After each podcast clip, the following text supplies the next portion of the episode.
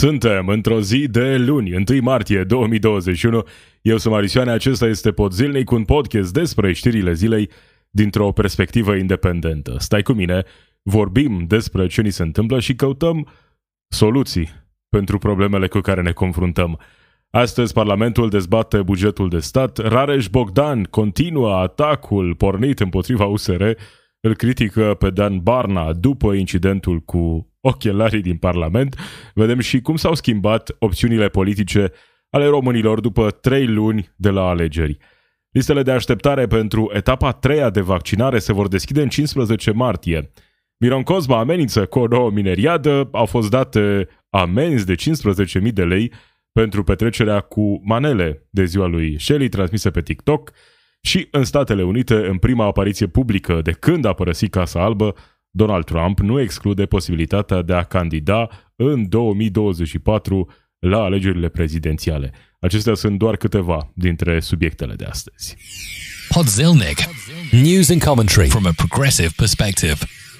După ce s-a mers pe repede înainte în comisii, astăzi bugetul de stat ajunge în Parlamentul României. Parlamentul teoretic dezbate bugetul, dar după cum am văzut, uh, totul a mers uh, ca pe roate în comisii.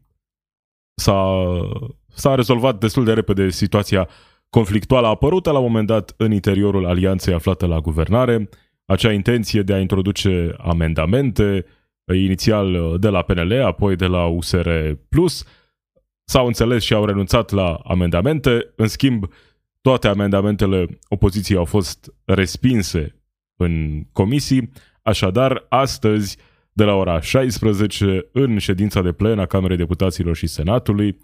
Uh, încep aceste dezbateri pe legea bugetului de stat în 2021.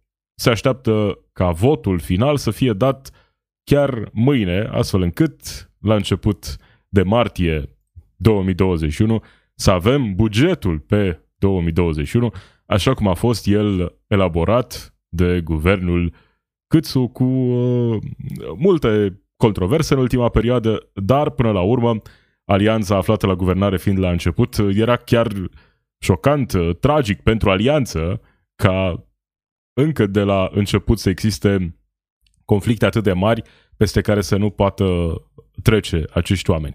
Așadar, după cum stau lucrurile în acest moment, se pare că s-au înțeles, nu vor fi surprize prea mari la dezbaterea din Parlament, probabil vor fi încercări ale opoziției de a mai introduce eventuale uh, amendamente, oricum uh, încercarea aceea de a genera discuții și controverse vorbind despre bugetul de stat pe 2021, dar lucrurile par să fie așezate în acest moment. Îți place sau nu-ți place proiectul de buget pe 2021? Acesta va fi dezbătut astăzi și cel mai probabil mâine va fi chiar adoptat în forma sa prezentată de guvernul Câțu. Au fost discuții uh, în interiorul alianței, s-au uh, efectuat acolo mici modificări în buget tocmai pentru uh, a-i împăca pe toți cei uh, nemulțumiți în interiorul alianței în 2021. Conflicte sunt, ele, chiar dacă au fost cumva gestionate în acest moment astfel încât să nu degenereze, cu siguranță vor uh, ieși din nou la supra, suprafață în perioada următoare. Sunt destule neînțelegeri în alianță, ba chiar și în interiorul partidelor aflate acum la guvernare.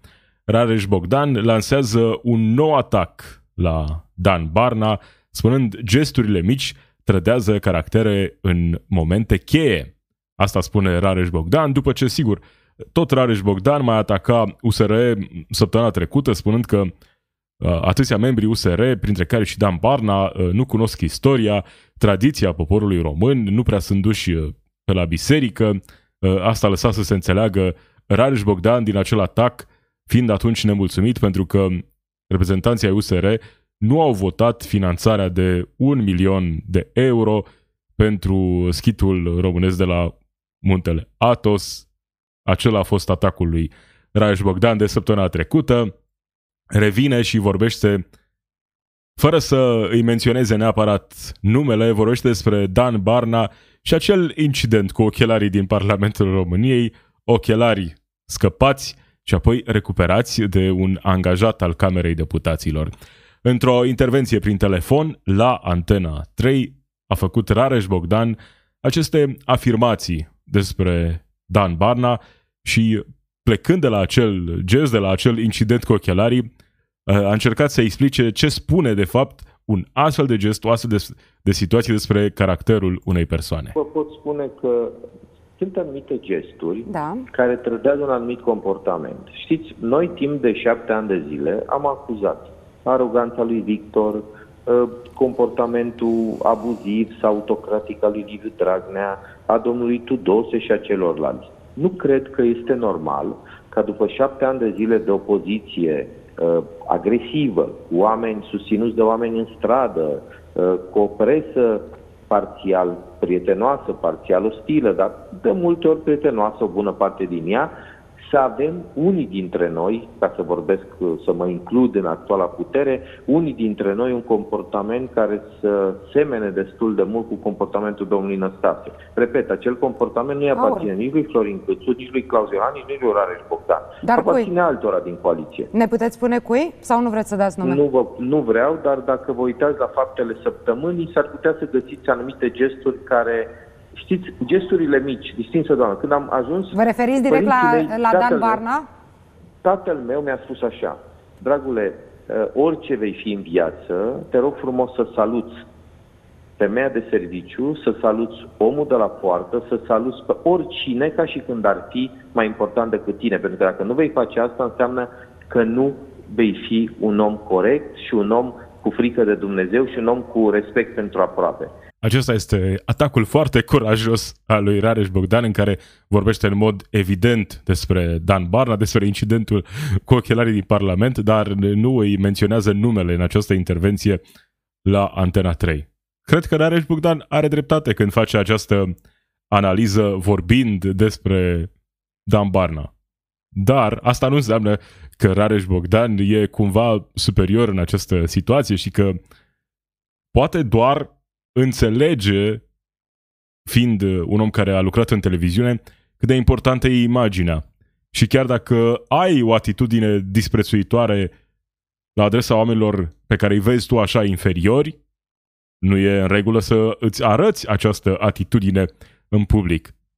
Asta cred că înțelege Rareș Bogdan în aceste momente. Continuă atacul împotriva USR. El, sigur, e în într-un război pus acum așa în așteptare, pe pauză și în interiorul PNL cu actuala conducere pentru a prelua, dacă nu el puterea, măcar pentru a fi aproape de cei care iau deciziile importante în PNL în perioada următoare. Au trecut cât? Trei luni de la alegerile parlamentare. Avem un nou sondaj, un nou sondaj curs prezentat de Antena 3 și citat de g4media.ro. Avem clasamentul partidelor din România la 3 luni de ă, alegerile parlamentare. În acest moment, dacă ar avea loc alegeri parlamentare, 34% dintre participanții la sondaj ar vota cu Partidul Social Democrat, 25% PNL, 16% USR+, nu s-au schimbat prea mult uh, lucrurile față de alegerile parlamentare. Surprinzător, Alianța pentru Unirea Românilor, AUR, 9% în acest sondaj, după ce am văzut un alt sondaj, cred că la început de februarie, sfârșit de ianuarie, în care AUR era undeva la 14-15%, adică era acolo aproape de USR+. Acum, sigur, știm, sondajele nu reprezintă neapărat realitatea. Am avut atâtea sondaje, inclusiv anul trecut, care au fost atât de departe de scorul final al alegerilor parlamentare, încât, nu știu, cred că au fost așa, pur și simplu, s-a uitat cineva pe hârtie și zis, hai să punem aici, să bifăm, astfel încât să dea bine sondajul în situația în care vrem să promovăm un anumit partid. Așa păreau a fi făcute multe sondaje. Așadar, nu știu cât de aproape de realitate este acest sondaj, dar îl avem, acestea sunt datele PSD rămâne pe prima poziție. Toate partidele rămân cumva uh, apropiate de scorul înregistrat uh, la alegerile parlamentare, aur la 9% în continuare. Acum fie nu au crescut cu adevărat niciodată după alegerile parlamentare, fie, ținând cont de sondajul acela de la sfârșit de ianuarie, început de februarie, fie vedem deja o scădere a acestui partid după uh, conflictele din ultima perioadă, după momentul acela în care Diana Șoșoacă a fost dată afară din partid și s-ar putea, uh, într-adevăr, să avem de-a face cu o astfel de situație. Dar, din nou, revenind la sondajele pe care le-am văzut înaintea alegerilor parlamentare, în majoritatea acestor sondaje, aur nici măcar nu era inclus și totuși a intrat în Parlamentul României cu 9%. Chiar și mai interesant e să vedem situația principalelor personalități politice din România. Oamenii au fost întrebați câtă încredere aveți în următoarele personalități politice. Klaus Iohannis. Foarte puțină sau puțină, 63% dintre oamenii care au răspuns sondajului. Multă și foarte multă, 37%. Klaus Iohannis rămâne în continuare personalitatea ă, politică cu cel mai mare nivel de încredere în România. 37%, n-aș zice că stă neapărat bine în acest context, 37% încredere nu e mult, dar dacă, sigur, dacă îl compari pe Claus Iohannis cu toți ceilalți, avem următoarea situație. Claus Iohannis pe prima poziție, 37%, încredere multă și foarte multă, Marcel Ciolacu 25%, Ludovic Orban 20%, George Simion 20%. George Simion 20% în condițiile în care încredere puțină și foarte puțină 42%. Sigur, el nu este încă la fel de cunoscut ca ceilalți, are și 31% dintre răspunsuri oameni care nu îl cunosc, n-au auzit de George Simion. Așadar, în situația lui are potențial teoretic mare de creștere, pentru că sunt oameni care uh, nu-l cunosc, oameni care ar urma să-și facă o părere despre el în perioada următoare. Stă foarte bine George Simion la 20% încredere multă și foarte multă și 42% puțină și foarte puțină. Stă bine comparând raportul acesta cu toți ceilalți uh, politicieni, poate doar Claus Iohannis uh, e aproape ținând cont de raportul între cele două valori. Apoi Dan Barna 18%, Florin Câțu 17%, Traian Băsescu încă mai are încredere multă și foarte multă, 16%, Anca Dragu, de ea nu prea a auzit lumea, 14%, Dacian Cioloș 14%, nu e bun scorul acesta pentru Dacian Cioloș în contextul în care și-ar dori să obțină mai întâi președinția în USR Plus și apoi mai departe să candideze la alegerile prezidențiale în 2024. Are și acest procent de 9% persoane care nu-l cunosc, dar procentul e relativ mic, 73% încredere puțină și foarte puțină. E o situație nu tocmai plăcută pentru Dacian Cioloș în acest sondaj. Pe ultimele două poziții, Victor Ponta cu 8% încredere multă și foarte multă și Călim Popescu Tericianu 7%. Doi oameni care cred și-au cam încheiat cariera politică. Călim Popescu Tericianu cu atât mai mult. Poate Victor Ponta, nu știu, poate mai are în el o revenire în anii următori. Călim Popescu Tericianu mă îndoiesc că va mai avea șansa aceasta. Ăsta e clasamentul personalităților politice în România. Nu avem prea multă încredere în acești oameni. Ăsta poate e și motivul pentru care sunt atât de puțini cei care se prezintă la vot. În România e în plină desfășurare și campania de vaccinare împotriva COVID-19. Pragul de vârstă pentru vaccinul AstraZeneca ar putea fi ridicat la 65 de ani sau chiar eliminat, spune coordonatorul campaniei naționale de vaccinare, Valeriu Gheorghiță. Sunt în acest moment discuții pe acest subiect, nu doar în România, în mai multe țări la nivel european, chiar și în Germania, se vorbește despre această situație, despre posibilitatea ca și persoanele care au vârstă mai mare de 55 de ani să fie imunizate cu acest vaccin AstraZeneca, plecând de la situația inițială în care, ă, și situația prezentă, în care vaccinul este administrat doar persoanelor până în 55 de ani. Acesta este și vaccinul în care oamenii au cea mai puțină încredere în acest moment. Dacă ne uităm pe harta centrelor de vaccinare în România, vedem mult, mult roșu în toată țara. Asta înseamnă că în acele zone cu roșu nu mai există nici măcar un loc disponibil pentru programare la vaccinare. Sunt acele centre cu vaccin Pfizer sau Moderna în cazuri fericite. Zonele galbene mai sunt acele, zonele portocalii sunt acele zone în care mai sunt câteva doze eventual, câteva programări posibile cu vaccin Pfizer sau Moderna.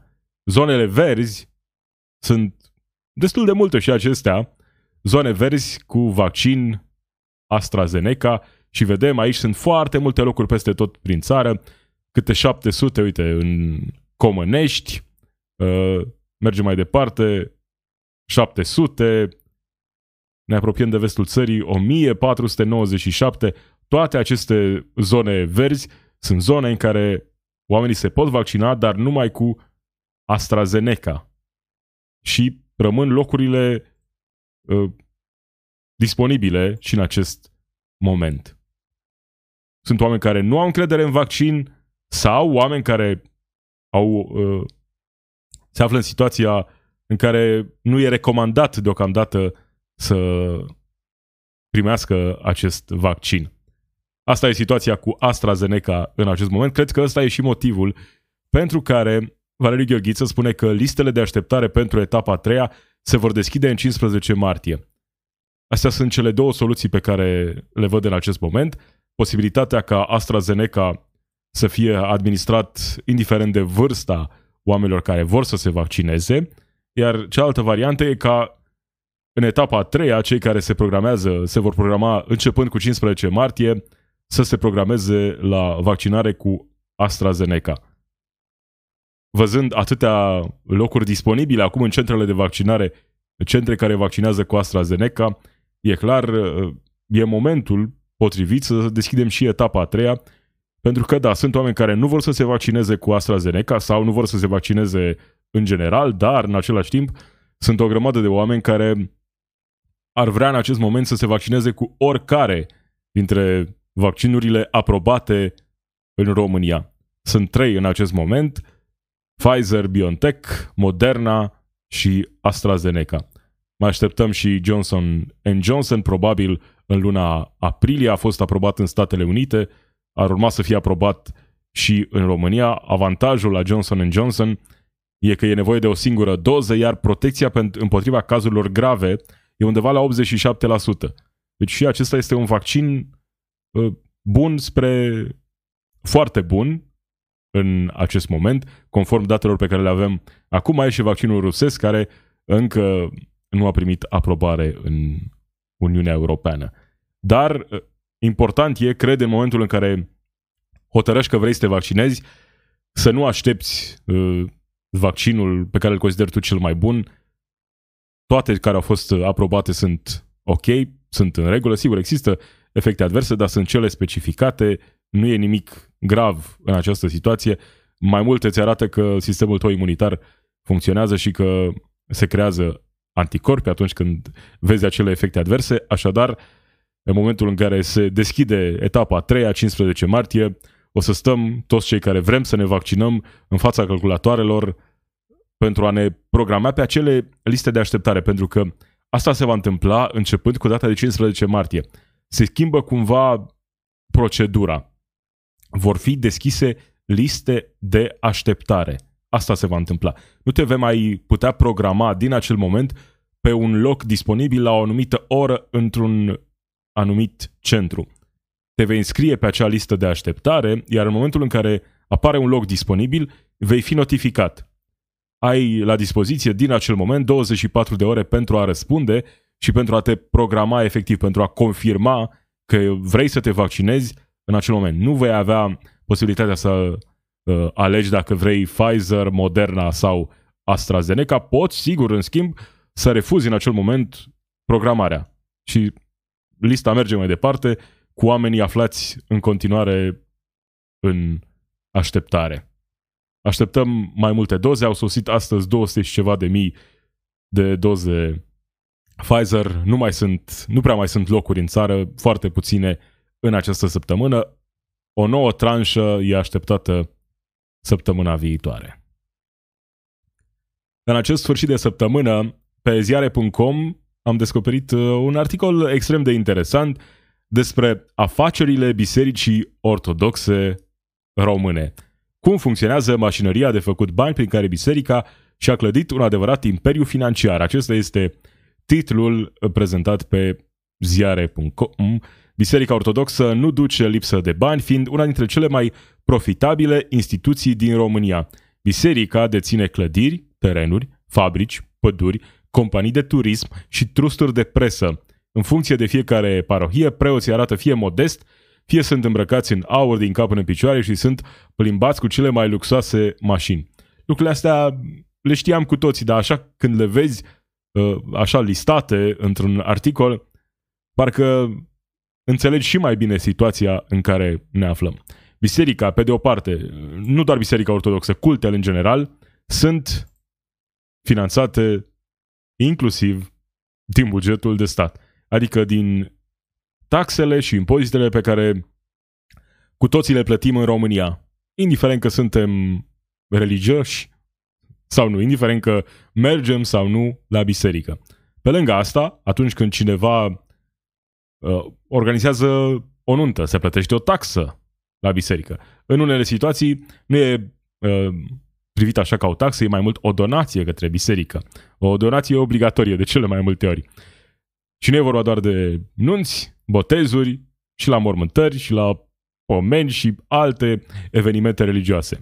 Deci, pe de o parte, finanțezi biserica din taxele și impozitele pe care le plătești în România și nu ai de ales. Banii merg către culte în general, apoi finanțezi biserica de fiecare dată când apelezi la biserică, ai nevoie de un anumit serviciu religios, trebuie să plătești.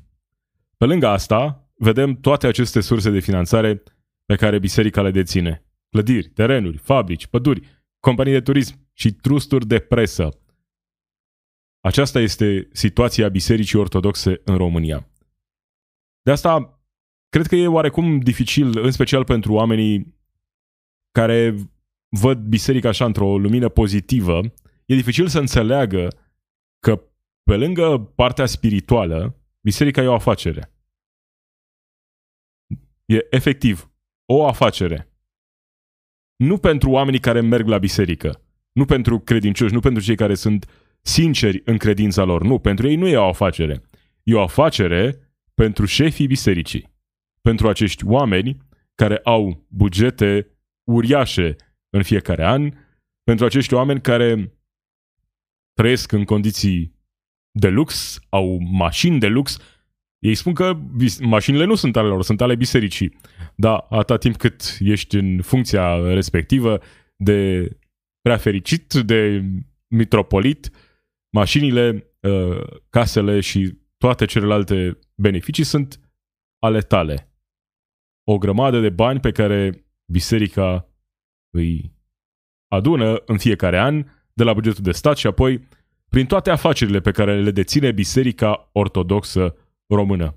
Atâtea posturi de radio, de televiziune, ziare, agenții de turism pe care le deține biserica și în plus față de asta au și acei bani pe care îi primesc de la bugetul de stat. Asta ca să înțelegem extrem de clar, biserica este o afacere pentru oamenii care conduc biserica și se fac o grămadă de bani din această afacere. Nu știu cum s-a întâmplat, dar Miron Cosma a revenit cumva în viața publică, în centrul atenției, mai ales acum după situația minerilor. Vine cu un mesaj amenințător acesta, dacă vrei o mineriadă, pot să o fac oricând, spune Miron Cosma, invitat la România TV, îi spun inclusiv premierului Câțu, citește istoria evenimentelor cu minerii, 91 am schimbat un guvern cu 10.000 de mineri, cu armata în stradă, 99 am schimbat guvernul Radu Vasile cu 7.000 de mineri, la ora asta 4.000 de mineri din Valea Jiului și cu 7.000 din Gorj, sunt 11.000 câțule, dacă vrei o mineriadă, pot să o fac oricând, iar tu nu ai cum să mă oprești pe mine, nici tu, nici alții, a spus Miron Cosma în direct la România TV. Acesta a fost condamnat la închisoare de Curtea Supremă de Justiție pentru implicarea în mineriade, iar în 2004 a fost grațiat de Ion Ilescu, președinte la acea vreme. Iar acum omul acesta, Miron Cosma, revine cu amenințări și amenință cu noi mineriade. Nu știu cât sunt uh, minerii care mai ascultă în acest moment în vreun fel de Miron Cosma. Poate că sunt suficienți, dar mi se pare irresponsabil să inviți un astfel de personaj la TV acum un om care vine cu astfel de amenințări. Astfel de amenințări cu care nu știu, nu credeam că o să ne mai întâlnim. Oricum, nu venind de la Miron Cosma. A fost un sfârșit de săptămână de, de mare angajament. Petrecere la ziua lui Shelley, unul dintre cei mai populari, dacă nu chiar cel mai popular creator de, creator de conținut, YouTuber, amenzi de 15.000 de lei pentru petrecerea cu manele de ziua lui Shelly transmisă pe TikTok. Shelly a împlinit 20 de ani zilele trecute și cu ocazia asta a organizat o petrecere cu manele și cu mulți prieteni invitați la această petrecere.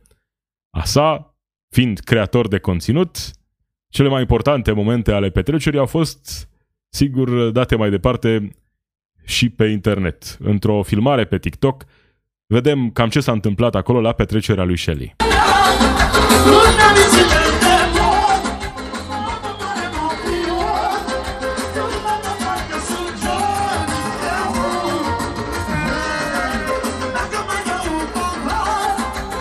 Da. Petrecere cu manele, cu mulți oameni pe timp de pandemie, în Snagov, de ziua lui Shelley, cel mai popular YouTuber din România. S-a ales cu amenzi după ce polițiștii au văzut imaginile publicate pe rețelele de socializare. 15.000 de lei e valoarea totală a amenzilor care au fost uh, date de acești uh, polițiști, care probabil stăteau și ei pe TikTok, au văzut că e Shelly aproape de ei, petrece, s-au gândit să hai să ne facem și noi norma de amenzi, că tot s-a vorbit zilele acestea despre situația în care polițiștii sunt cumva încurajați să, să dea amenzi mai multe. Acum, hai să vedem care e situația și ce s-a întâmplat aici. E de condamnat Shelly pentru această petrecere cu manele și cu foarte mulți prieteni pe timp de pandemie într-o zonă a țării în care situația e destul de gravă, sunt multe cazuri, multe localități chiar carantinate în apropiere. Shelly, 20 de ani, nu? Model pentru foarte mulți adolescenți, oameni care îl urmăresc pe YouTube, pe Instagram, dar, în același timp, are 20 de ani. Nu cred că trebuie să îl tratăm pe Shelly ca pe alți adulți, oameni responsabili, adulți și Shelly, dar e încă tânăr, o să mai facă greșeli de-a lungul timpului. E sigur un eveniment care probabil nu trebuia să aibă loc pe timp de pandemie, trebuia să fie mai responsabil Shelly alături de prietenii săi. Hai să vedem ce spune el după această petrecere de ziua lui. Bună dimineața, cu cafeluța de dimineață a fost o petrecere extraordinară, băieți. Țin să vă spun că vă pup, vă iubesc pe toți cei care mi-ați trimis urări. Am încercat să răspund la cât mai mulți dintre voi. Am 20 de ani, sunt fericit, sunt alături de prieteni. Sunt în locul ăsta superb. Acum strângem, plecăm și noi acasă și ne întoarcem la muncă, tată! Și uh, își anunță fanii că va vorbi despre scandalul de la petrecerea sa, despre amendă și despre ipocrizie. Acum, poți să fii de acord că e în regulă ca Shelly, oamenii care au organizat petrecerea, să fie amendați. Dacă astea sunt legile, dacă asta e situația, în regulă, cred că a fost o greșeală, cred că oricine organizează o petrecere pe timp de pandemie e o persoană irresponsabilă. Trecând peste asta, da, îl avem pe Shelly, 20 de ani, popular, petrecere cu 20 de prieteni de ziua lui. De cealaltă parte, îl avem pe Teodosie, de la Constanța. Evenimente religioase, cu oameni vulnerabili, oameni în vârstă, pe timp de pandemie, pe timp de carantină. Și ce i s-a întâmplat lui Teodosie? Câte amenzi a primit el sau oamenii care au participat la evenimentele religioase organizate de el. Niciuna, nimeni nu a fost amendat. Polițiștii au fost acolo doar pentru a veghea, au dat doar avertismente verbale, iar când au fost întrebați la o altă manifestare religioasă de ce nu au dat amenzi, au spus că scopul lor nu e să dea amenzi, scopul lor e mai degrabă să prevină, să îi informeze. Vorbim aici despre un reprezentant al bisericii, un om care ar trebui să aibă un nivel de judecată cumva, nu? Superior unui puști de 20 de ani și mai multă responsabilitate. Dar nu, vedem situația asta și atunci Poți să fii de acord că Shelly trebuia să fie amendat, că organizatorii petrecerii trebuiau să fie amendați. Dar în același timp, hai să încetăm cu aceste discuții în care privim justiția ca pe ceva care e în afara acestei lumi, acolo se dă dreptatea, acolo întotdeauna cu toții suntem egali și soluțiile date sunt întotdeauna cele, cele mai corecte. Nu, vedem că în această situație s-au dat amenzi, atâția oameni obișnuiți au fost amendați și în multe situații e în regulă să se întâmple treaba asta, dar vedem că există acest dublu standard. Pe de o parte, e în regulă ce face Teodosie, care are, nu știu, cel puțin de trei ori vârsta lui Shelley, reprezentant al Bisericii Ortodoxe, și nu e amendat. Polițiștilor le e frică să-l amendeze pe Teodosie. Shelley, sigur, uh, a fost uh, acel caz de care aveau nevoie pentru a câștiga puțină popularitate. Ei, polițiștii, eventual pe rețelele de socializare în această zile, uh, să ne arate că ei își fac datoria și că rezolvă situația aceasta cu Shelley, care petrece de ziua lui. Încă o dată, irresponsabil cred că e să organizezi o petrecere pe timp de pandemie, orice vârstă ai împlini, dar în același timp vedem acest dublu standard al autorităților. Deci da, și el e periculos. Și mai avem un caz. Un caz în care măsurile n-au fost luate așa pe repede înainte. Avem trafic în România care începe să semene tot mai mult cu cel din Rusia. Un șofer a fost blocat și amenințat cu pistolul pe un drum din Dolj. Totul a ieșit la suprafață pentru că șoferul respectiv avea cameră de bord. Un uh, alt șofer, deținător de pistol, s-a fi supărat.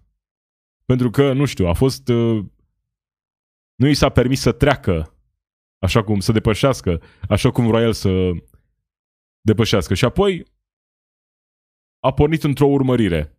O urmărire ca în filme, în încercarea lui de a se răzbuna.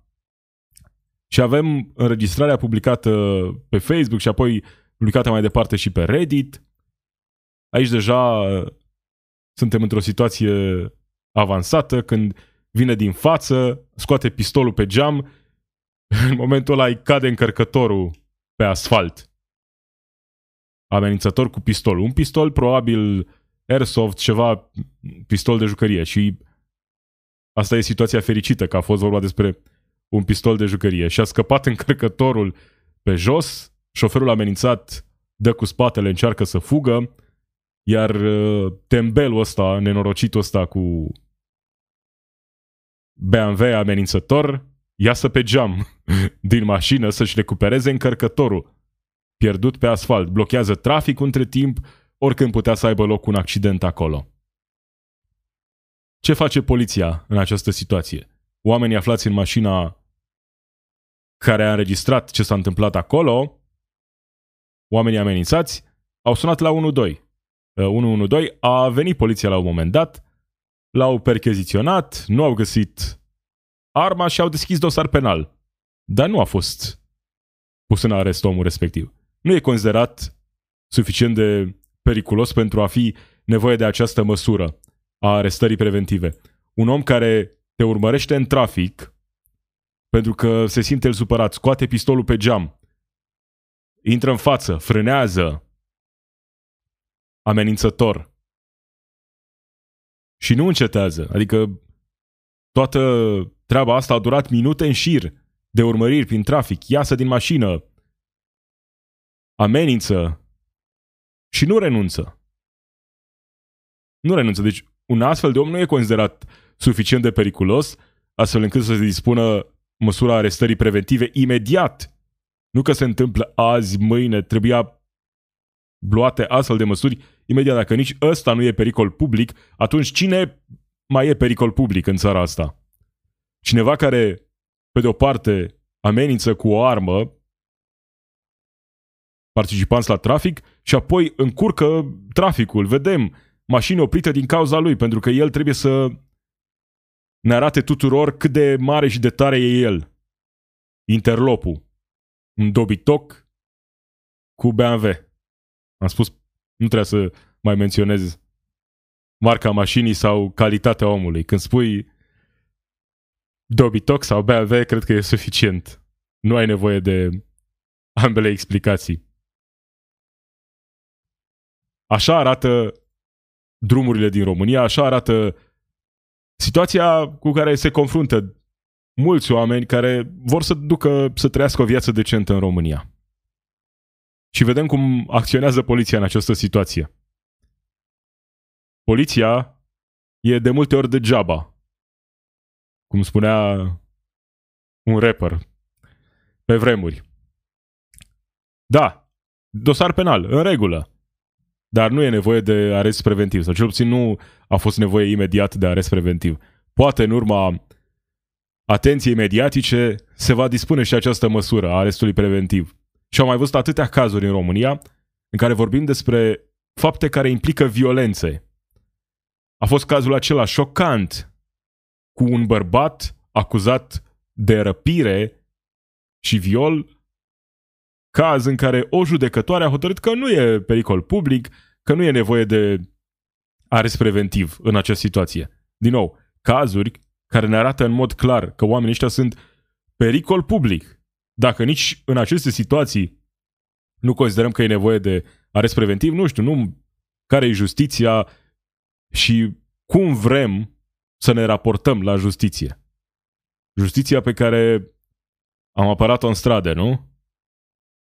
și vedem cum sunt tratați oamenii în funcție de situație. Pe de o parte, sunt unii amendați și poate că merită în această situație, dar vedem dublul standard. Dublu standard în funcție de cine e persoana care ar putea să fie amendată și în funcție de de gravitatea situației ar trebui luate aceste decizii. Nu? Nu așa cum vedem că se întâmplă. Deci nu e pericol public un om care amenință cu arma în trafic pe șoselele din România. Donald Trump a revenit cu un discurs public pentru prima dată după ce a plecat de la Casa Albă. A plecat cumva rușinos în acel moment, a pierdut alegerile ca un loser ce e și a fost uh, întotdeauna, nu a acceptat că a pierdut, nu acceptă nici astăzi, în schimb, nu exclude posibilitatea de a candida în 2024.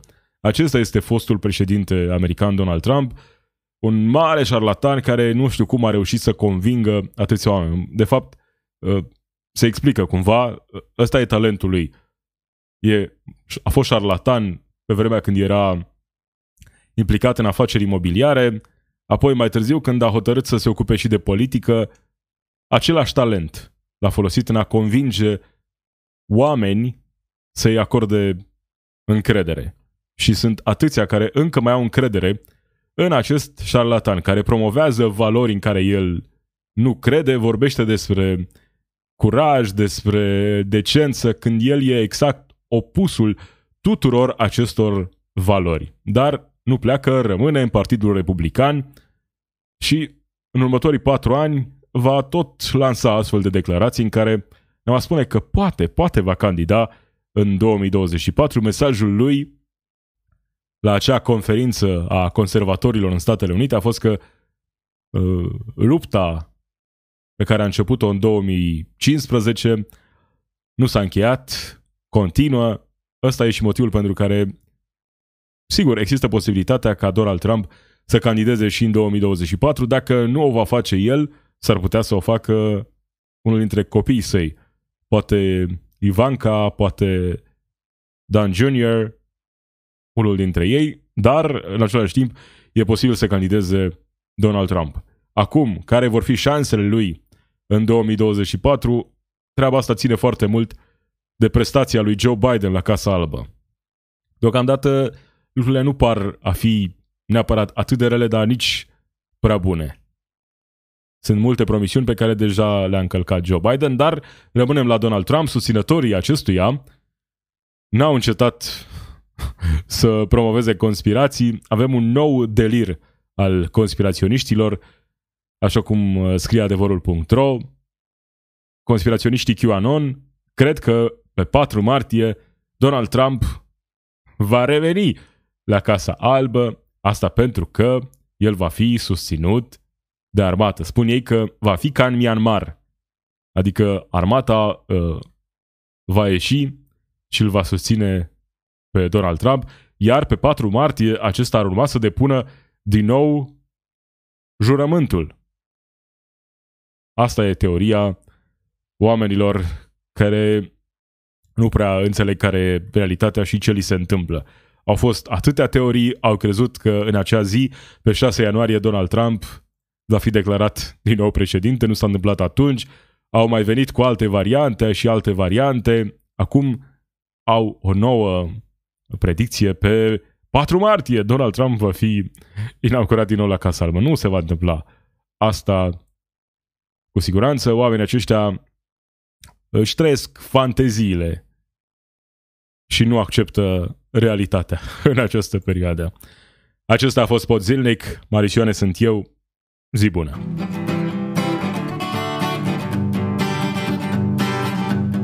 It's we who run the weapons plants and fight the wars they wage, and who work consumer hotlines from the inside of a cage. It's we who sweep the stock exchange where it's our lives they trade, but the black bloc makes us strong. Solidarity forever, solidarity forever, solidarity forever for the black bloc makes us strong.